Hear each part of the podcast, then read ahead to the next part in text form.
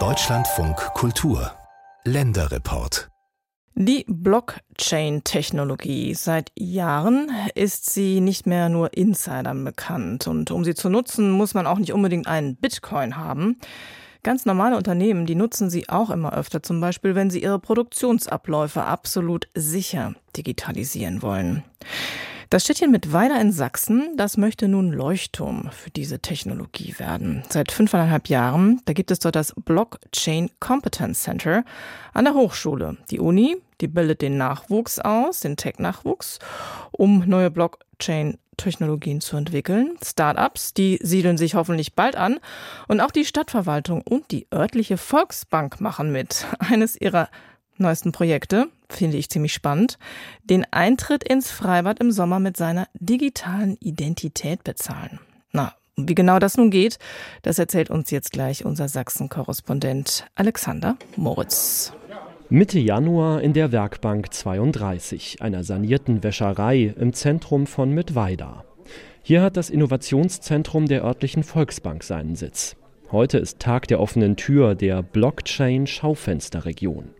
Zu der hat sich die mittelsächsische Region Mittweida vor einigen Jahren erklärt.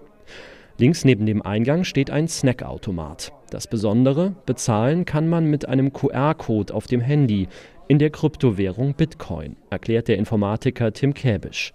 Er ist wissenschaftlicher Mitarbeiter am Blockchain-Kompetenzzentrum. Zahlungen über das Bitcoin Lightning-Netzwerk, also nicht über Bitcoin selbst, was wahrscheinlich die meisten kennen, sondern über das Lightning-Netzwerk. Das nutzt Kryptographie und ähm, Mathematik in sehr clevere Art und Weise, wodurch man Zahlungen von A nach B für ja, quasi keine Gebühren und innerhalb von ein, zwei Sekunden übertragen kann. Kaufen geht genauso einfach wie mit EC-Karte oder Kleingeld.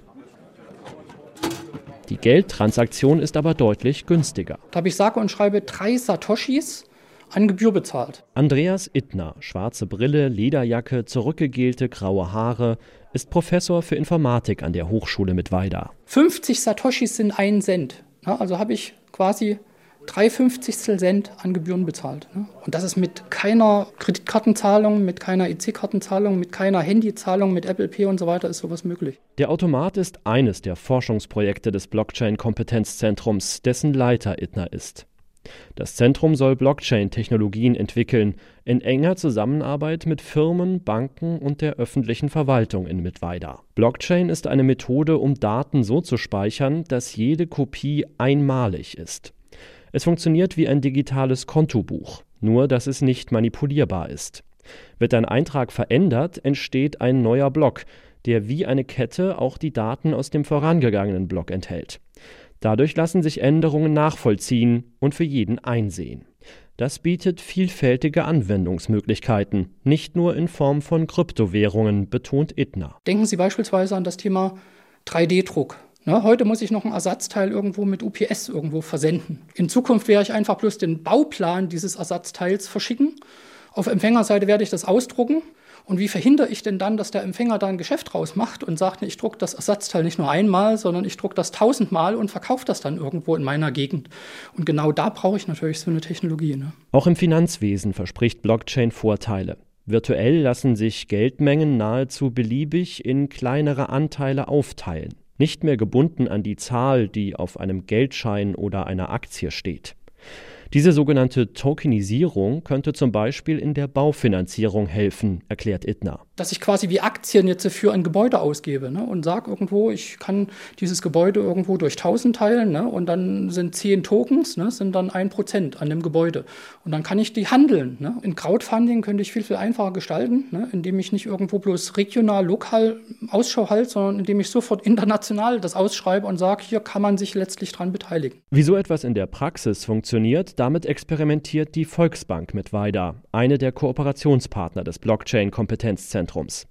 Miriam Stare-Bravo Hofmann ist bei der Volksbank für Innovationsmanagement zuständig. Die Volksbank möchte es mit Blockchain kleineren Unternehmen erleichtern, Kapital für Investitionen einzusammeln. Dass ich zum Beispiel so einen GmbH-Anteil auch tokenisieren, also digital abbilden kann. Ne, mit der Folge, dass man ihn möglicherweise übertragen kann, dass er handelbar werden kann. Ne? Das ist alles noch Zukunftsmusik, aber das ist das ungeheure Potenzial. Dass man das zugänglich macht auch für, für Kleinanleger. Und das ist, finden wir schon eine sehr revolutionäre Entwicklung. Anfragen zu solchen Angeboten kämen aus ganz Deutschland. Bisher sind die Blockchain-Finanzen für die Volksbank aber nur ein Nischengeschäft.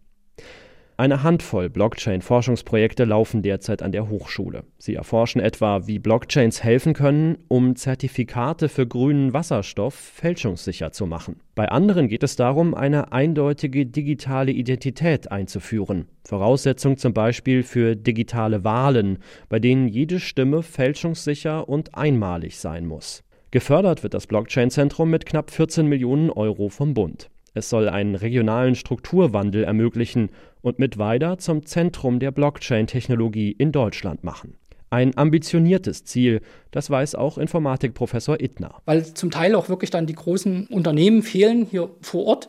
Dann hat man durchaus öfters Anfragen irgendwo aus München, aus Frankfurt, aus Hamburg. Ne? Seit 2018 gibt es in Mittweida auch einen Masterstudiengang Blockchain. Knapp 30 Studierende fangen inzwischen jedes Jahr an. Der Studiengang ist interdisziplinär ausgerichtet, soll nicht nur Informatiker ansprechen, sondern auch juristische oder betriebswirtschaftliche Aspekte beleuchten und im Idealfall auch neue Unternehmensgründungen aus der Hochschule heraus hervorbringen. Da ist auch unser Antrieb, diese Investitionen mit Forschungsprojekten zu verzahnen, also dass auch nachhaltig äh, hier Arbeitsplätze und, und Firmen entstehen. Michael Ascheron ist bei der Stadt Mittweida Cluster Manager für die Blockchain-Modellregion. Er soll innovative Unternehmensideen fördern. Denn die noch 14.000 Einwohner zählende Stadt wird immer älter. Junge Menschen fehlen. Jede Menge Leerstand, ähm, der Infrastruktur wird immer weniger. Am Ende bleibt eigentlich nur noch der Dönerladen, äh, die Apotheke und vielleicht ein Pflegedienst übrig. Und um dies zu vermeiden, haben wir uns als Stadt jetzt auch im Prinzip engagiert. Wir wollen die Studenten mit weiterhalten, auch über solche Forschungsprojekte. Und wir wollen auch ein Klima schaffen für Start-ups, also für gute Ideen, da engagieren wir uns. Allerdings studiert weniger als die Hälfte der insgesamt 7000 eingeschriebenen Studierenden überhaupt vor Ort in Mittweida. Ein großer Teil pendelt oder macht ein Fernstudium. Und viele Studierende bleiben nach ihrem Abschluss nicht hier. Also aus meinem Jahrgang tatsächlich äh, keiner mehr. Sagt Tim Käbisch. Er hat seinen Blockchain-Master fast abgeschlossen. Manche waren bis, bis vor kurzem noch da, die quasi auch remote gearbeitet haben. Aber natürlich viele gehen dann auch in, in größere Städte oder ins Ausland auch. Er arbeitet derzeit neben dem Snackautomaten mit Bitcoin-Zahlung an einem weiteren Projekt. Das ist eine Versicherung oder eine Absicherung gegen Zugverspätungen in Deutschland komplett Blockchain-basiert, vollautomatisch, super günstig. Da gehen wir jetzt gerade in eine Pilotphase und wollen das eben auch mal testen mit tatsächlichen echten Menschen, mit Leuten, die Zug fahren. Ob er an der Hochschule bleibt oder vielleicht selbst ein Startup gründet, weiß der 25-Jährige noch nicht. Bei ihm gehen mehrere Jobangebote pro Woche ein, erzählt er. Trotzdem will er in Mittweida bleiben. Erstmal zumindest. Das sächsische Städtchen Mittweida, das will führend in der Blockchain-Technik werden.